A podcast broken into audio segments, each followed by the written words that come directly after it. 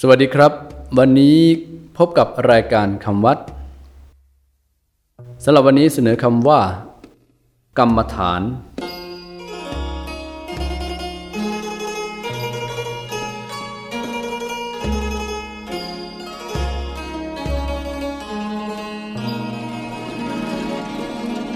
คำว่ากรรมฐานสะกดด้วยกอไก่รอหันมอม้าสะกดทอสันฐานสละอานอหนูสะกดคำว่ากรรมฐานแปลว่าที่ตั้งแห่งกรรม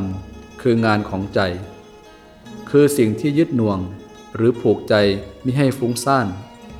ให้สงบนิ่งให้หยุดอยู่กับที่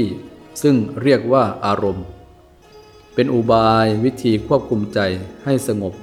และให้เกิดปัญญาเขียนว่ากรรมฐานก็ได้กรรมฐานมี2แบบ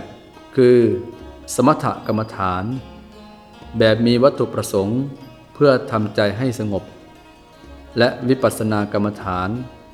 แบบมีวัตถุประสงค์เพื่อให้เกิดปัญญาเห็นแจ้งสภาวธรรมต่างๆตามความเป็นจริงการทำกรรมฐานในปัจจุบันมีเรียกกันหลายอย่างเช่นเรียกว่าการทำสมาธิการนั่งสมาธิการนั่งภาวนาการบำเพ็ญภาวนาการบำเพ็ญวิปัสสนาซึ่งก็ถูกด้วยกันแต่ต้องแยกแยะวิธีปฏิบัติว่าเป็นกรรมฐานแบบไหนใน2แบบ